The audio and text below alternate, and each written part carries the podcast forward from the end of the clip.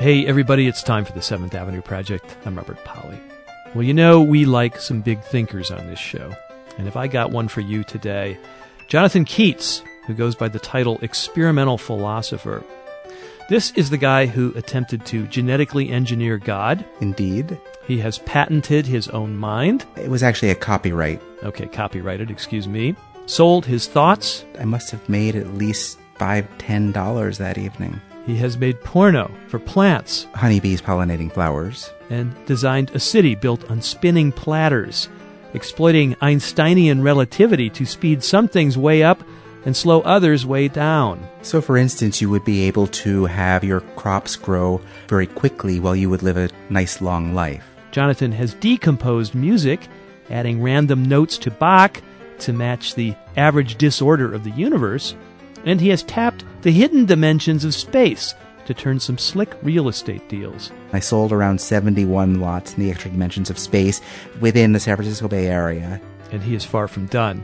His latest scheme is something he calls Microbial Associates, a firm that trains bacteria for executive positions in corporations. Simply to bring them into the cultural mindset that they could be hired. What I hope ultimately will happen, though, is that we will increasingly defer to them in terms of their managerial expertise. And by now, you listeners are probably asking the same question that I asked Jonathon when we first sat down for this interview. Are you serious, sir? It seems to me that indeed I am very serious. Serious, first of all, about trying to, as rigorously as possible, undertake each one of these projects. How best to work with bacteria to bring them into the corporate world. How best to make pornography for plants that really will titillate them. But at the same time, I'm also serious at a sort of a meta level. My bigger project is that of a frustrated philosopher, someone who studied philosophy in school and felt that it was just far too insular in terms of who was talking to whom and about what. I wanted to bring it out into the world. So each one of these projects, in a sense, is a thought experiment that invites everybody in. And I hope they're also funny. So my laughter during this interview is in no way disrespectful. I would suggest a laugh track if you can't manage it on your own. I want to go back in history and find out how you became a guy who does these kinds of things and does them successfully. I mean, you get institutions to play host to these experiments. I guess it depends on how you define success. Well, you're in galleries, museums, there are exhibitions in far flung places. When you propose to create a church to science, the Judah Magnes Museum in Berkeley, you know, offers you a site to create your church. Yes, it was a beautiful site. It had cathedral windows, and I was able to put the cosmic microwave background radiation in as a sort of alternative to the ordinary stained glass windows. You mean those colorful pictures of the microwave background radiation? That's correct. Uh, the artificial color, of course, standing in for the microwaves that we cannot see. But my point is and was that you haven't just sat alone uh, dreaming up these absurd sounding projects. You've gotten institutions to buy in, you've pulled them off. And you, that's essential. You I, make your living this way. I make my living this way to some small extent. I also write, and that writing process is kind of a parallel way in which I explore the world. Many of those ideas then come into these projects and vice versa. Oh, we haven't mentioned your books yet. As long as we're um, at least dipping into your resume, we should mention those. Yes, I've written a few of them last that I saw, and have another one due in just a few weeks. Oh, wow. Tell us the names of the ones you have written and the one that's coming out.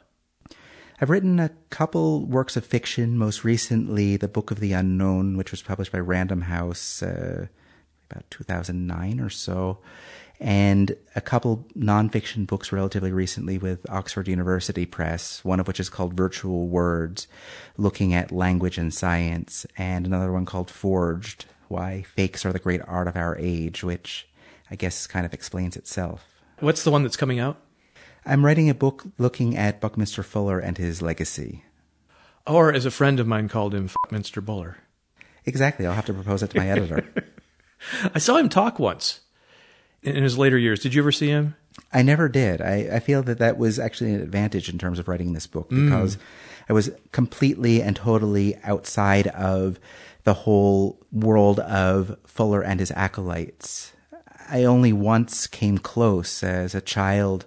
Uh, there was a conference where they were building a one of the uh, geodesic domes up in Tahoe, and I remember seeing it and hearing that Fuller was speaking. And happily, I never met him, never heard him, and so I could come at this totally fresh, uh, a new generation, looking back at these ideas with total irreverence and bringing them into the present and into the future.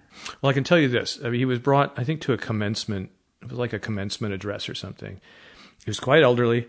They shuffled him on stage and they just sort of pressed the on button. And he went off with a whole series of ideas, just one after another. And when his time was up, they had to sort of bring the hook out. He was still talking as they ushered him off stage. And he would have been talking for another seven hours if they didn't have a hook. Oh man! Um, but I want to know more about your history. How did you become a guy who does all this? Um, you said you studied philosophy. I studied philosophy in school and found that it was nothing like what I imagined it would be as a child obtusely thinking that he wanted to be a philosopher. I was trained in the analytic tradition where Ah. it was a very sort of rigid, logic driven, linguistically based system of asking some questions that were very interesting for the very few people specialized enough to be asking them, but that were utterly and completely beside the point. So I felt more and more as time went on that there was some training I was getting in terms of how to construct an argument and the way in which a thought experiment might work that might potentially be smuggled out of the academy and that I might make use of in that childish way that I had once thought of philosophy to make my own way in the world, doing philosophy outside of academia and doing it by making thought experiments real experiments that would play out in public and that we would see as a public, all of us together, exactly what they meant. And tell us what came next. How long before you became what you're now known as a conceptual artist, experimental philosopher? I'm not sure really what my proper job title is. Conceptual artist tends to be rather off putting in the same way that analytic philosopher is. Uh, it tends to have this sort of rigidity to it. And I, I love Sol LeWitt and some of the other classic conceptual artists, but I also don't think that what I'm doing is really so much what they were doing. So I've taken experimental philosopher as a mm. job title because no one mm. knows what it is. It was mm. something that existed long ago and nobody answers to this title anymore. So therefore it gives me a lot of leeway. Although we should say that there are people now doing something that they call experimental philosophy. I've noticed and it doesn't look It's anything different, like what. I'm doing. It's it turns very out. different, yes. It's almost like cognitive science. I mean, they'll ask questions about perception uh, yes, and it- what it- people it's cognitive psychology. Cognitive psychology, yes. Um, but nonetheless, there are people calling themselves experimental philosophers who aren't doing what you are doing. So, And therefore, I think I need a new job title. Any suggestions, please uh, feel free. well, the artist part comes in in the sense that the um, kinds of organizations and institutions that sponsor what you do uh, tend to be museums and galleries, right? Art seems to be the friendliest home for this stuff. I mean, the art world. I think that that's true. I, I- I think that what has happened over the past century or even longer than that is on the one hand, the sciences have become more and more specialized in terms of what any given biologist or physicist does. And as a result, it's very difficult for them to really work or think expansively. And this is also true of disciplines such as philosophy, which have followed a similar course. On the other hand, the arts have gone from an academy system where you had a long training as a painter or a sculptor, and that's what you became, to a crisis uh, with Marcel Duchamp, where suddenly, because he submitted a urinal in an exhibition calling it a sculpture, anything and everything could be art. And as a result, the art world hasn't really known what it was doing ever since then. And that is an incredible opportunity. I think that there's a lot of bad art that has come out of that because there's been a tendency to take the Duchampian turn and turn it again and again and make art about art about art, etc. But on the other hand, it has allowed for an incredible amount of freedom. And I think that the art world is really the only place that is so totally in a state of identity crisis that you can do anything. We could probably spend the next hour talking about the art world alone. I get a lot of people really angry. Well, I'd be really curious because I used to follow it and I gave up on it, uh, partly because I saw this. For me, uh, here I'll get in trouble. You can stay safe. For me, almost toxic combination of market dynamics, where you know many people were interested simply because they could make a lot of money on the collecting side or, and also on the arts production side. Yes, money definitely makes the art world go round. Money makes the art world go round, and you need a principle for assigning value to things, and that that uh, gap was filled by criticism in many ways, in which critics became the facilitators. I had an experience. I never told this story on radio, but I'll tell you because I was so serious about art that I would go into galleries and I would take notes and write things, you know. And this is like when in my early twenties. I went into a gallery in Soho and started doing this, and the artist approached me and she said, What are you writing about my work? And I told her, and she thought it was so good that she wanted to hook me up with Artforum magazine, get it published because she didn't say this, but it was clear. You need a conceptual kind of manifesto to really break through. And I was providing that for her. I think that that is all too true, but where it really gets to be toxic is that that manifesto then becomes the basis for more work that the art yes. school now teaches. because there yes. there's no formal training that answers to art. As a result what do you teach? How do you fill the hours? Well you teach theory. And therefore you teach young artists to illustrate that theory with work that then leads to more theory and so on. So yes, there's, I think, the great danger of an intellectual bankruptcy at the same time there's a great danger of total economic uh, plunder. I mean, happily, my work is more or less worthless, so I avoid that problem. And happily, I never went to art school, and so I somehow seem to have escaped that issue as well. And so I end up in this sort of strange space where galleries and museums every now and then want to bring in something that is maybe not entirely according to what a given trend in the art world is right now. And I'm so totally out of any sort of trend that I guess I can provide that. Well, one thing you do, uh, I know enough about your work to say this with some confidence, is you take the principles, the ideas very seriously. So when you do something about general relativity, you don't just toss off some fatuous, dilettantish statement. You study it and you make sure you understand the actual principles involved. So that your phantasmagorical proposal for a city at which people and things spin at different rates in order to, you know, harness time dilation effects. By the way, we we talked about um, time dilation on this show just a week or so ago with Brian Greene. So people can refer to that interview to learn more. Well timed. Very well timed. But I noticed that you actually care enough about the science that though you know this thing would be utterly impractical, there'd be no way to get people spinning at near light speeds, you know, and so on. Well, it would be highly practical. it's just a question of how possible it is given alloys and energy and factors of the sort. So I leave totally open whether this could be implemented. And everything that I have in the way of a proposal is, I think, all highly plausible as far as it goes. But then you start getting into the engineering yes. and there are problems. various issues come up. Mm-hmm.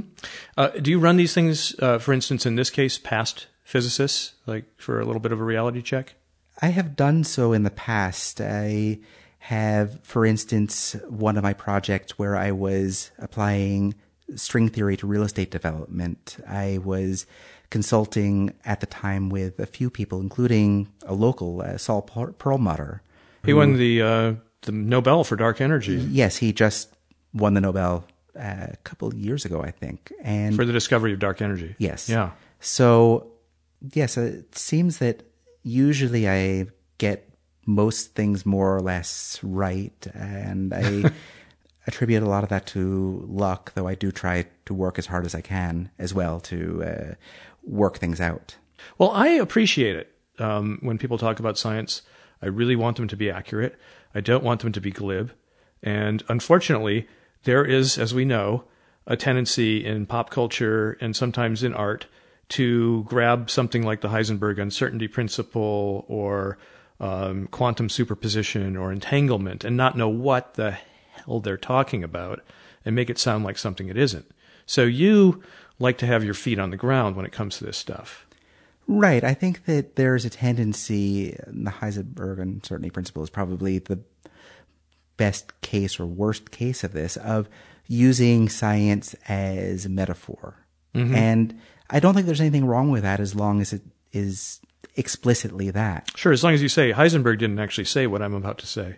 right. And you can go somewhere with that, but that isn't really where I want to go. Where I want to go is into the more systematic questions about how we understand knowledge that we have accumulated about the world, the systems that we use to govern the world in which we live, and how we come to a deeper understanding of ourselves with respect to the world.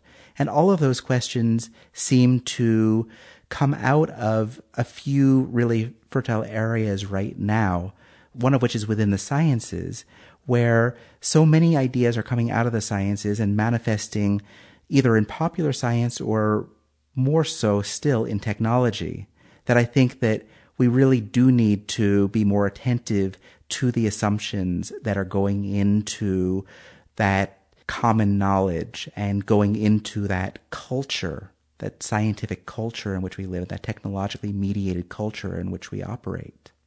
Yeah, so let's talk about um, that idea, the, the, way we come to know the world and, and the way that things like science, you know, serve that purpose for us. And I, I guess I, I would like to go back to one of your projects, the Atheon.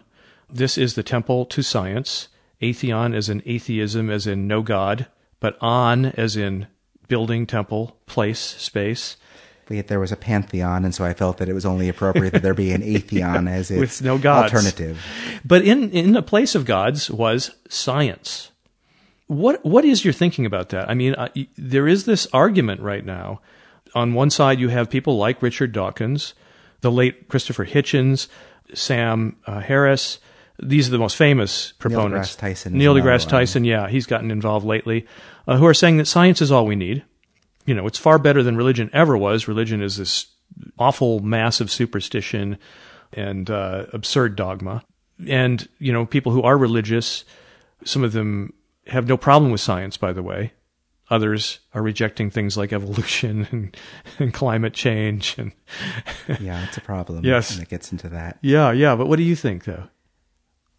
I'm interested in how we can reach some stage at which it is not an either or proposition and where we can start to say that there are certain questions that are appropriate for science and certain questions that are not, that are potentially questions that, that might be addressed through one or another religious methodology. And I am by no means religious myself. I consider myself not to be an atheist, but to be agnostic. It seems to me the most interesting way to look at the world in the first place, and also it seems to me to be uh, the most reasonable.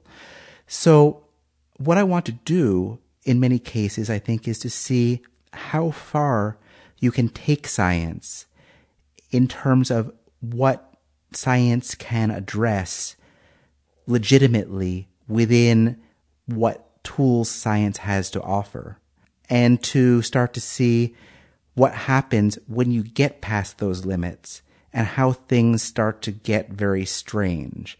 And that sort of quality of strangeness, that quality of things not being quite right, I think gives a visceral sense of other realms that exist and that matter that may not be scientific in nature. So, so tell me about that edge where things get strange, where, am I right, that where you feel like science is out of its depth or out of its territory, uh, and something else must enter?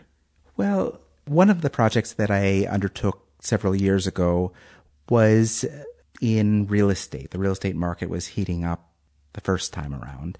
And so I wanted to get into real estate and had no means of buying anything that was being sold, but I realized that string theory was becoming more and more uh, prevalent and gaining more and more credibility, and that potentially it could also gain legitimacy within the world of real estate if I were to use the legal framework of air rights, the ability to buy rights in the third dimension of space, to instead purchase rights to develop in the extra dimensions of space that were required by string theory. So I then could go out to people who own properties and say, I will pay you $5 or $10 for those rights. You're not using any of those dimensions. And then I can subdivide.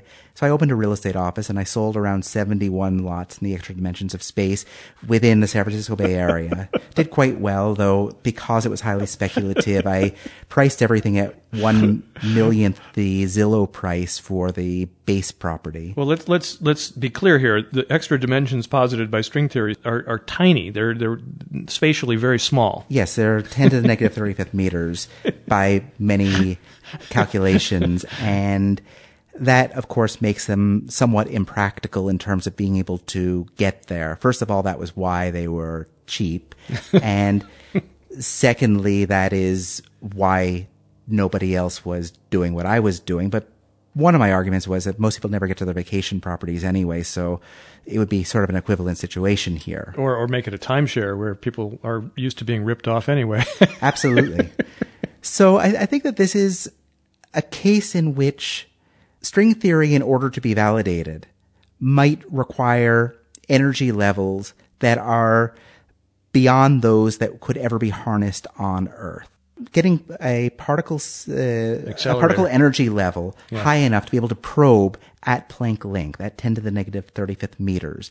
It might be beyond what is experimentally possible. Well, I think it was Ed Witten, one of the leading thinkers of string theory, who said uh, you'd need a particle accelerator about uh, the uh, about the same length as the diameter of our uh, solar system. Right, and and that was partly, I think, what was motivating this project was in addition to making a killing in the real estate market, I was interested in seeing to what degree we are willing to take this theory that is at the end point of this incredible process of observation and also of harnessing the world around us, whether we are willing to, at that point where there may not be a follow up, to buy into it literally. Mm.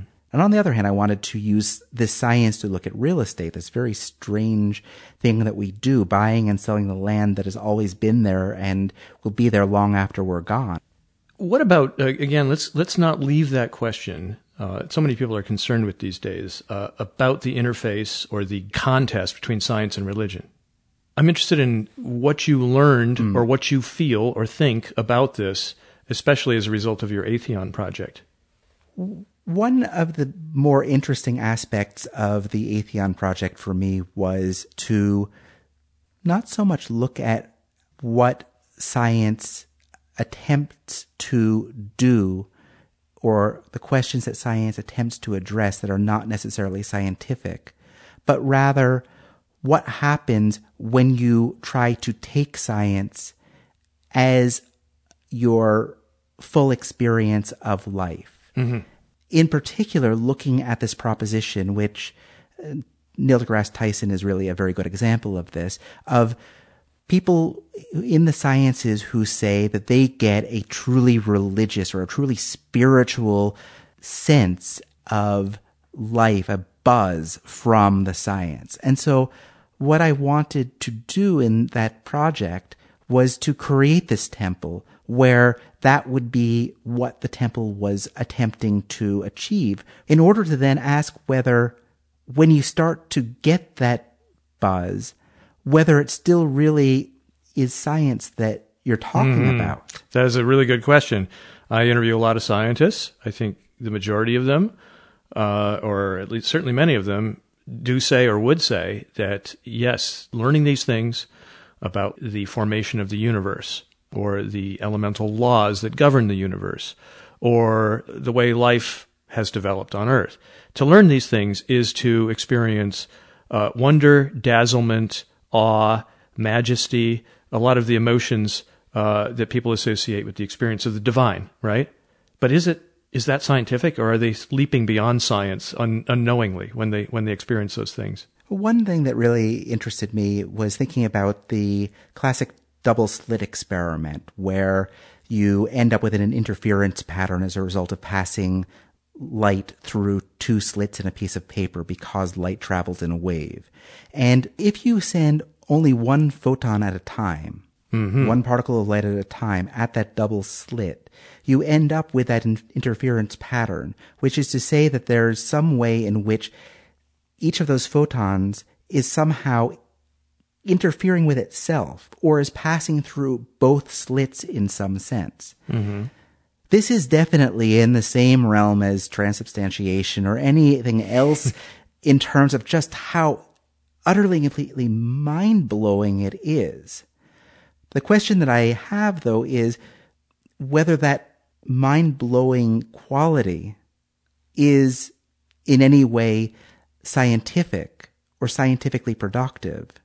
If the scientific aspect of it really is not one of a state of wonder that you're achieving, but rather a state of greater confidence in some mathematical formulae, then you really haven't gone very far in terms of gaining spirituality through science.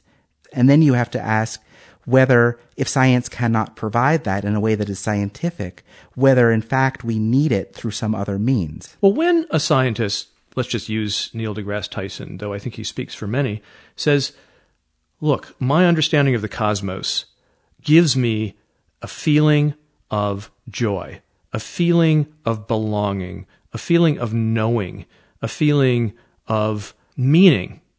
Would you say, Jonathon, that, that, that when a religious believer says precisely the same thing about their faith in God, that they're equivalent? I think that the first issue to take up is that when a scientist says that, I don't know that that scientist is really being very rigorous in terms of thinking about what science is and what science can do. They've moved beyond science when they get into that emotional resonance. But not only that, they've moved science beyond science when they do so into the realm of hubris. Because that is the point at which science becomes infallible. And the whole strength of science is its fallibility, is the fact that it is this process of approximation. That process of approximation doesn't seem in any way to correlate with any of the qualities of understanding or of sense of purpose that religion claims to provide. And I'm not speaking for or against religion here. I don't know that religion can do that legitimately either.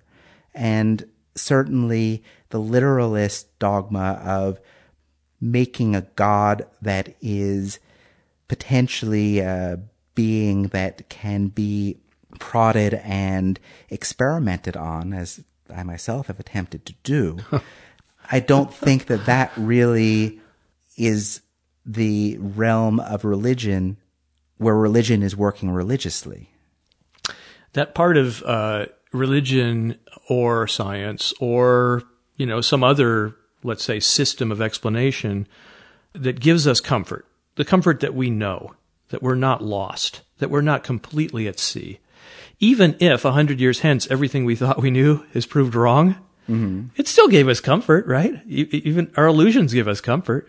I think that that's true, but I think that the comfort that we get by cheating ourselves in terms of what we are actually learning experimentally is sort of equivalent in some ways to uh, the sort of cheating that comes from personal fulfillment through the self-help movement. I think that there's a price to pay if you cheat science that much. And that price is higher if you are engaged in the sciences, in practicing the sciences, because if that becomes institutionally a part of what the sciences do, then the sciences are lost in terms of their enormous strengths to explore the world. And I see. also lost in terms of the technological benefits that come from doing science rigorously. So, so if I've got you right, you're saying basically that those folks who would say science supplies me with a firm foundation of certainty that makes me feel good are missing the point of science, which is about uncertainty and the provisional nature of knowledge. And that when a scientist starts to feel that level of comfort and therefore confidence hmm. in what work that scientist is doing, that is not really acting scientifically in terms of that scientific question and is not really pushing that question to the degree that science requires that it be pushed. Hmm. You mentioned that you had experimented with or prodded God. I was actually trying to determine where on the phylogenetic tree amongst all the various species where you might put God The tree of life. on the tree of life. And so since I couldn't obtain any DNA for God, I had to genetically engineer God in a laboratory. And I used that process of genetic engineering to look into several different hypotheses, look at whether God was more closely related phylogenetically to cyanobacteria, the earliest species still extant, or more closely related to us. And I used fruit flies as a surrogate because they're more or less the same phylogenetically. So I ran a couple studies and based on those was able to publish some results that found that God seems to be more closely related to bacteria. In the journal of what did you publish these So I results? founded the International Association for Divine Taxonomy as an organization to oversee this research. And the first publication of the association was the publication of my results. There simply were no journals, nor were there any associations that were dealing with these sorts of questions at the time. So I had to start from zero and found my own association, found my own uh, publishing operation, and then publish the results. I'm looking at the slim volume that uh, resulted from this. Annals of the IADT.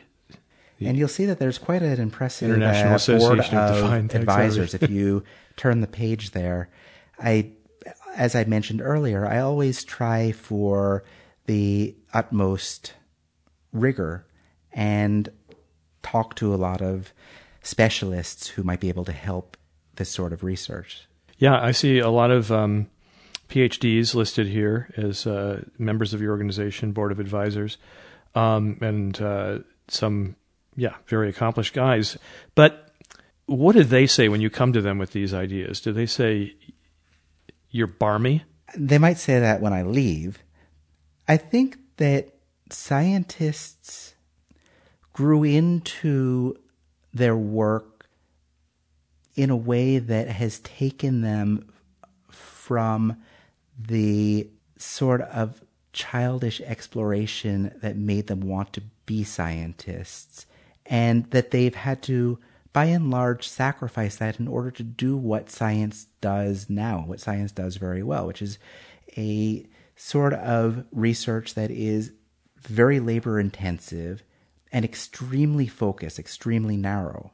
So I think that when I go to a scientist saying that I want to genetically engineer God or I want to sell real estate in the extra dimensions of space, that that child that made them want to be a scientist kind of gets excited at the fact that they are not accountable for this, but they can play within this realm that I'm creating and they can explore those ideas with me and with the public that comes to take part in the thought experiment.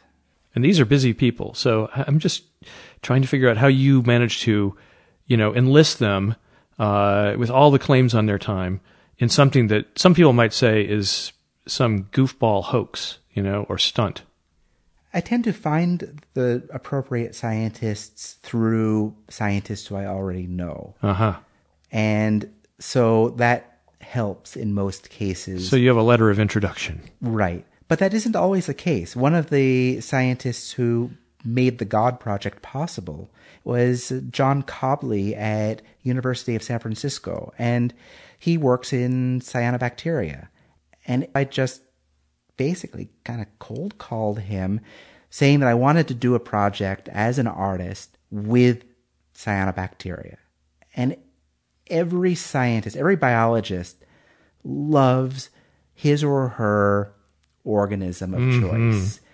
The fruit fly people love fruit flies. The cyanobacteria people love cyanobacteria. And when you tell them that you're interested in cyanobacteria, they're interested enough to make 10 minutes of their day and to have you come over. And so then I arrived and I said, I know this is a Jesuit school and all that, and I know that this is kind of unconventional what I want to do, but I'm interested in attempting to genetically engineer God. And, you know, I'm in the room with him, so he can't hang up on me. And when possible, I will bring some materials mm. with me of previous projects to be able to help contextualize what I'm doing. But he was very excited about it.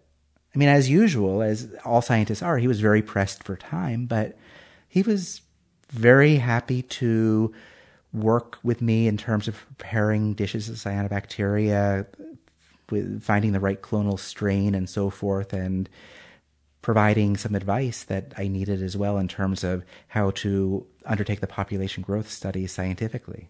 And by the way, how did you end up determining that God is closer to cyanobacteria? And these are, um, well, let's get a little geeky here. These are very primitive bacteria. They're chemosynthetic, right? They are photosynthetic. Photosynthetic, okay. Uh, and uh, what else can you tell us about them before explaining why God is closer to them than he is to us, or she is to us?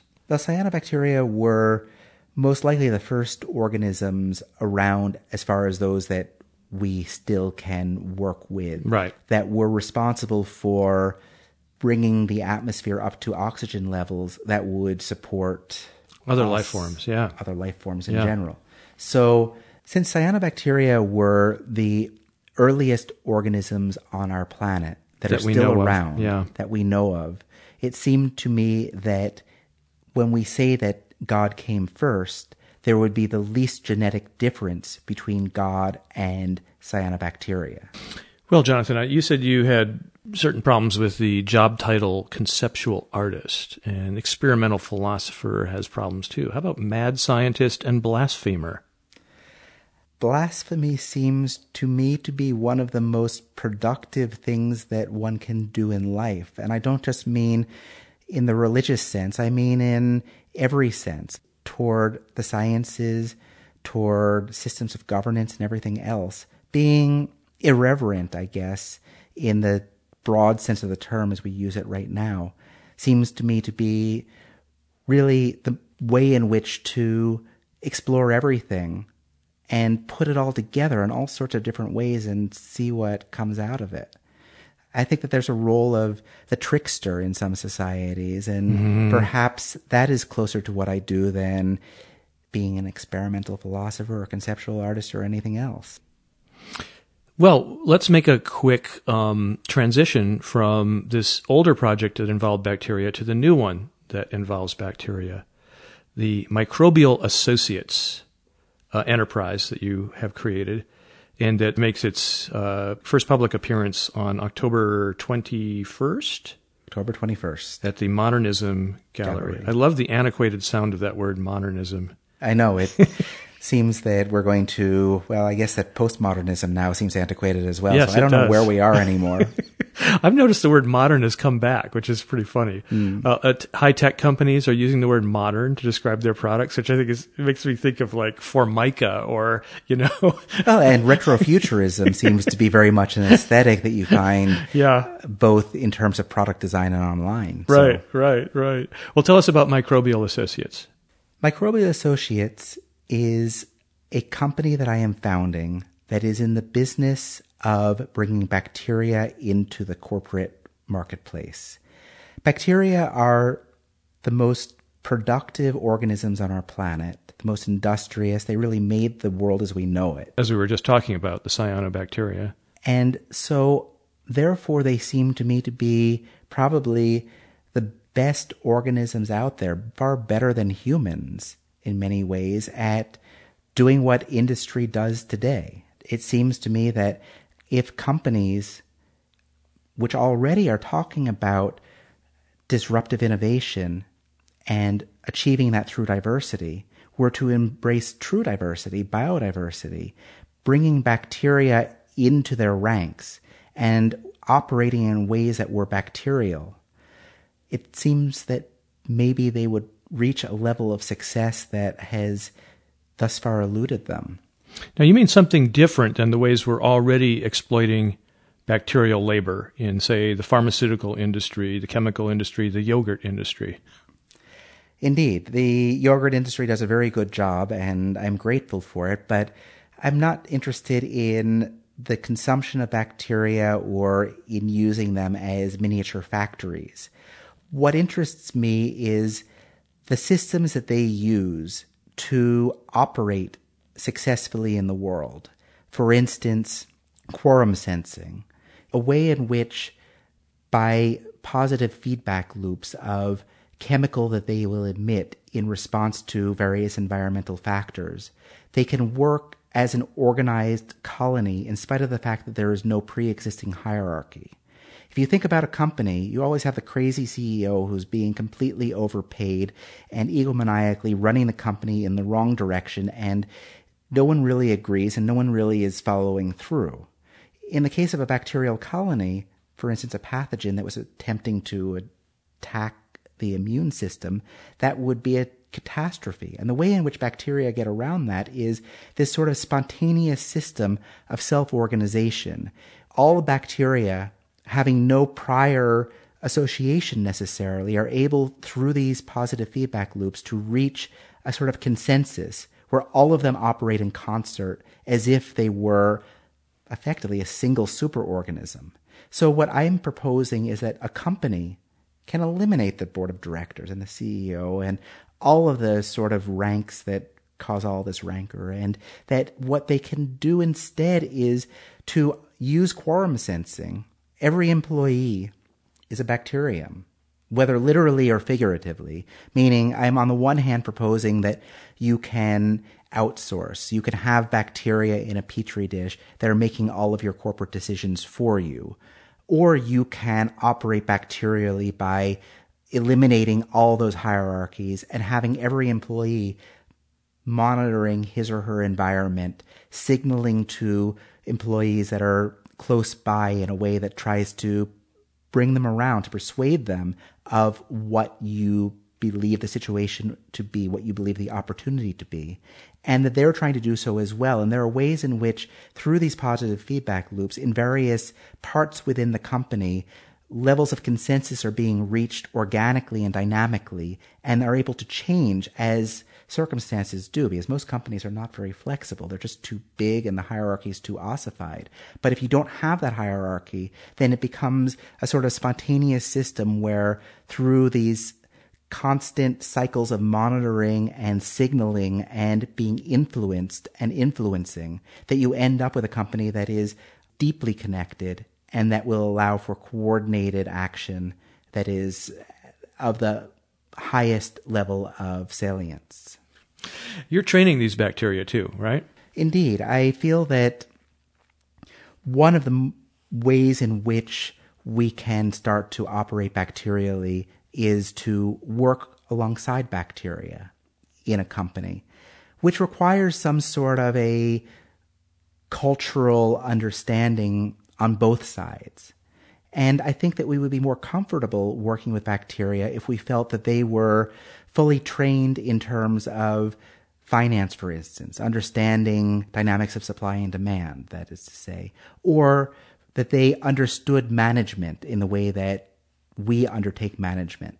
So what I'm doing is I'm using chemotaxis and galvanotaxis and other systems that are systems used by bacteria to sense their environment and to respond to it. And by manipulating those chemical signals and electrical signals, I can, generally speaking, educate a billion or more bacteria at a time in a single flask, all Pyrex. And I am able to then qualify them in a way that they can go to work for your company. Uh, and uh, by the way, chemotaxis, galvanotaxis, you're talking about the, the mechanisms bacteria use to sense and move towards or away from, let's say, for certain chemical signals or electrical signals. Yes, these are the systems that bacteria use to navigate their environment.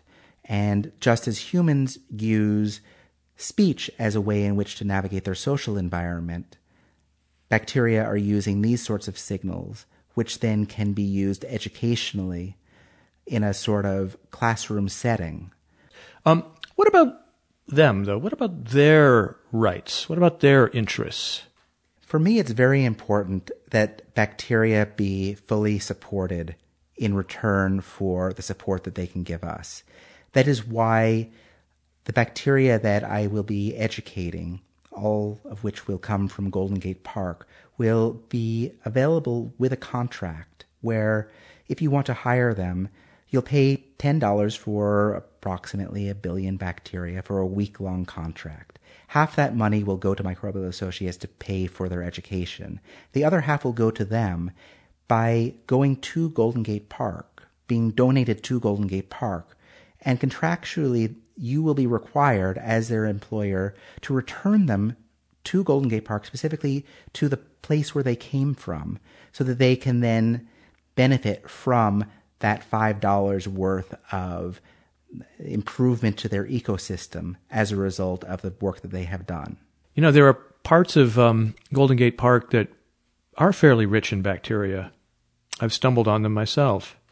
Not exactly the parts that people would say are the most pleasant for humans. Well, I think that Stow Lake is oh, yes. certainly beautiful as long as you aren't drinking it or swimming in it. So, people who come to Modernism uh, Gallery, is it on Market Street in yes. San Francisco, uh, October 21st or beyond?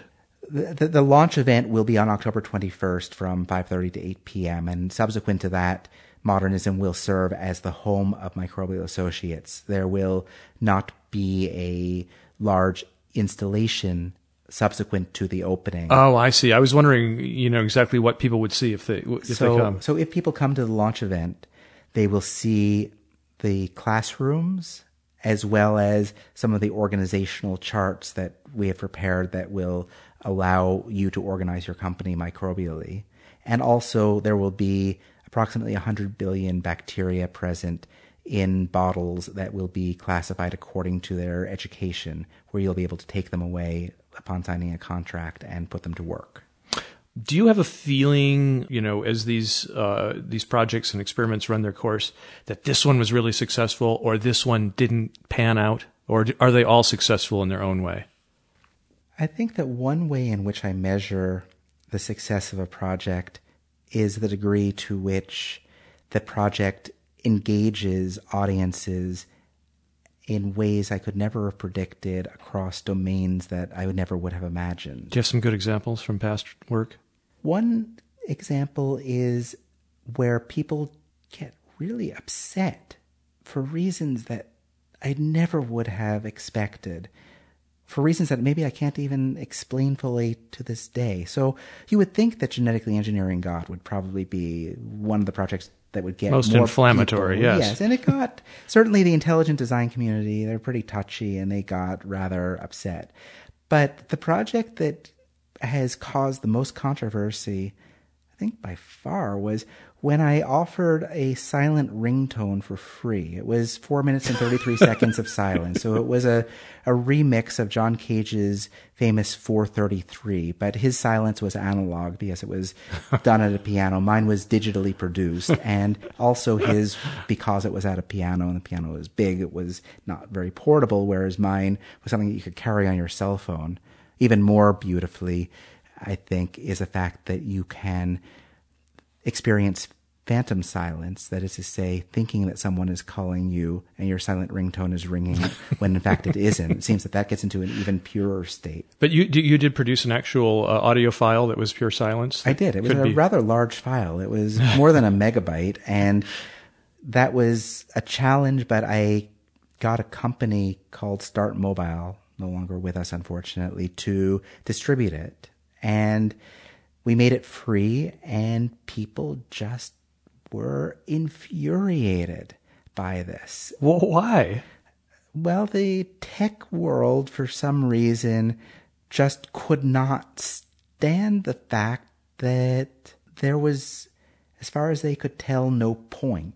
Oh, And of course, that challenges the notion that technology always has a point, which is to say that technology is always an improving force in our world. So I think that the thought experiment was successful in that respect. The other people who got very upset were the classical music world, where they felt that I was somehow being demeaning or somehow was not honoring this great work of art, which I believe it to be. I, Cage is one of my great heroes, and 433 is one of my favorite works of all time. and It by the way. John Cage would never have taken offense at this. I cannot imagine that. People who want to protect him like an icon, you know, uh, like this precious thing, are totally missing his own spirit. and that was, I think, a thought experiment that I hadn't thought of at all. Was Yeah. The the thought experiment that concerns the way in which the most interesting people tend to be taken up, especially posthumously, by the least interesting people, or the most imaginative people by the least ah. imaginative people. Ah. And so the way in which the most fertile ideas become the most ossified Yes. is very interesting to me. And how the avant-garde becomes the orthodoxy. Right. Yeah. And and that was something that I was not at all thinking about. It. But my interest in pursuing this project was completely in the spirit of Cage, of exploration of silence and what silence means in different contexts. And the cell phone, this was around 2007 or so. The cell phone and the custom ringtone, this was really, first of all, ringtones were some of the most intrusive, mm. cell phones in general, some of the most intrusive noises and so, how could I kind of redeem it and reverse it? And how could I make silence something that was being brought into our world productively through this device that was the most distracting hmm. device that we had and that we still have today? So, it was a genuine attempt at figuring out how we could incorporate silence or more broadly, this sort of ability to get out of the noisy world in which we live, noisy in every sense of the word, how we could escape that even while being within it, whether there's a way of making that pause, that that silence, that headspace portable. Mm-hmm. That was a genuine question I had in making the silent ringtone. And then these other thought experiments evolve from it because people take it to mean things other than what I intended, which is which is what I fully meta intend.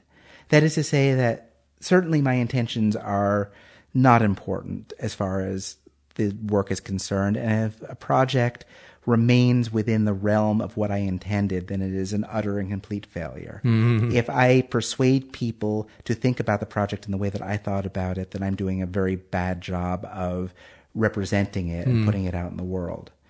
So, to answer your question from earlier, to me, the projects that are most successful are those that most surprise me in terms of what they turn out to be and what they turn out to mean. And the reaction that they evoke.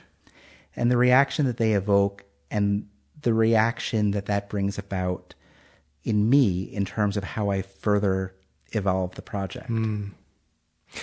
We talked earlier about uh, the art world and its strange mixture of agendas and its own sacred cows. One of them is the creator. I mean, you say you don't think your attention should matter. I've heard many artists say that, and I've heard artists say, I shouldn't matter. It's the work. But the truth is, most of us consumers of art approach it with the idea of someone special behind it. And it's that personality or that enchanted being that we're really also worshiping when we admire the work, right? Even if he, she is a construct. That's one thought that just popped into my head. Well, this is the reason why I decided that art needed a Copernican revolution equivalent to what the sciences had.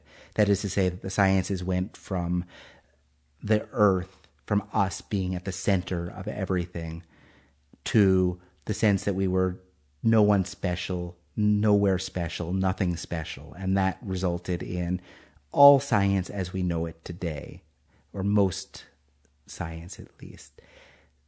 The arts remain Ptolemaic. They really are very much about the artist, and mm-hmm. the art world is very focused on the artist and the artist's intention. Mm-hmm. So I wanted to foment a Copernican revolution in the arts, and mm. did so by attempting to bring the mediocrity principle into the arts. The mediocrity principle is essentially what I said a moment ago. That is to say that uh, by and large, everything about us in terms of who and what we are is perfectly average. So I sought to make art that was completely mediocre or perfectly average. so I made paintings that were the average color of the universe, which turns out to be a certain shade of beige. And it has been mathematically calculated what that would be. And I took the journal where it was published to the paint store where they mix house paints. And I said, this is the color I want. And they mixed that paint for me. And I brought a can of paint back and poured it onto canvases as flatly as I could. And those were my paintings. I also made sculpture that was the average composition of the universe outside hydrogen. Of, exactly. oh, really? So outside of dark matter and dark energy. So of the known universe, let's say. Yeah. So I made sculptures out of hydrogen gas. my music had the entropy of the universe. So I decomposed music. Specifically, I worked with Bach and made it more entropic so that it would have a level of entropy that the universe has right now.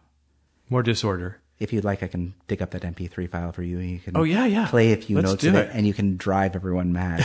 we'll do that. Uh, which reminds me of the other thought that popped into my head. Uh, aside from the the continuing sacralization, uh, sacredness of the creator in art. And by the way, the creator is really important because the creator doesn't just you know play to people's idea of human capacities and specialness, uh, but also the creator is what bestows value.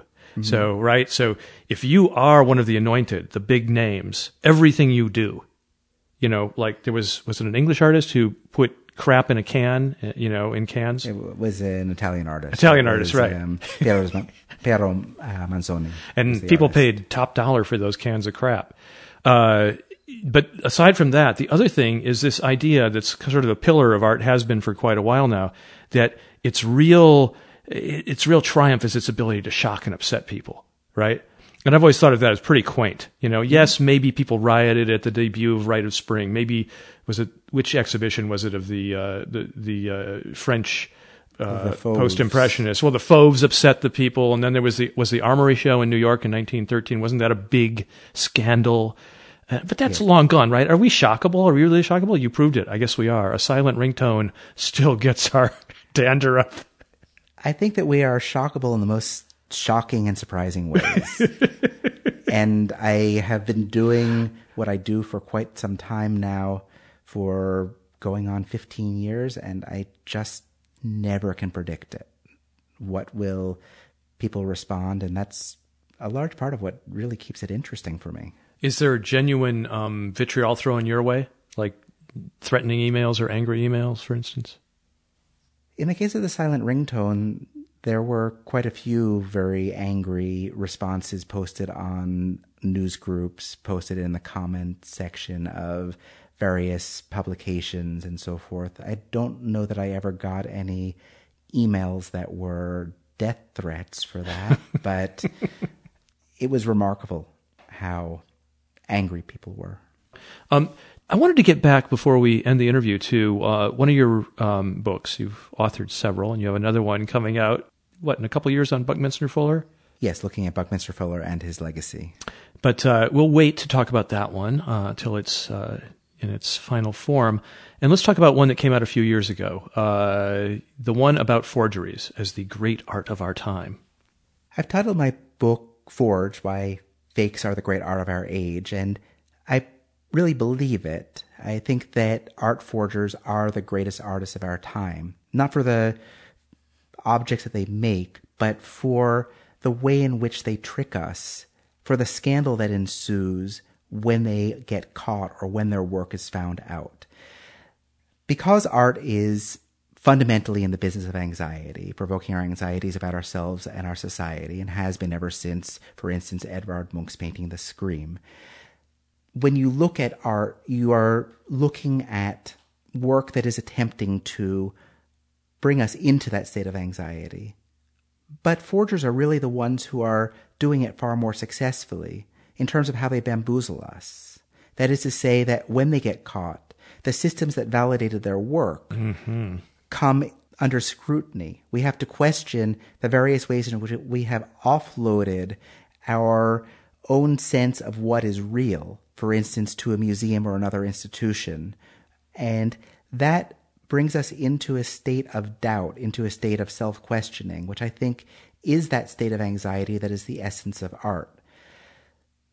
Legitimate art does this behind glass in a museum where everything is very well controlled, mm-hmm. and it's possible to feel that anxiety, but only in a way that is ultimately very safe. The moment that you walk out of the institution, the anxiety goes away. Whereas the fake won't go away because even if we were not personally the ones who were tricked, there's always a sense that we could have been. There's always a sense in which our society was. And therefore, there are ways in which, because there really was something that was breached, something that was broken by the forger, that mm-hmm. we really have to address it.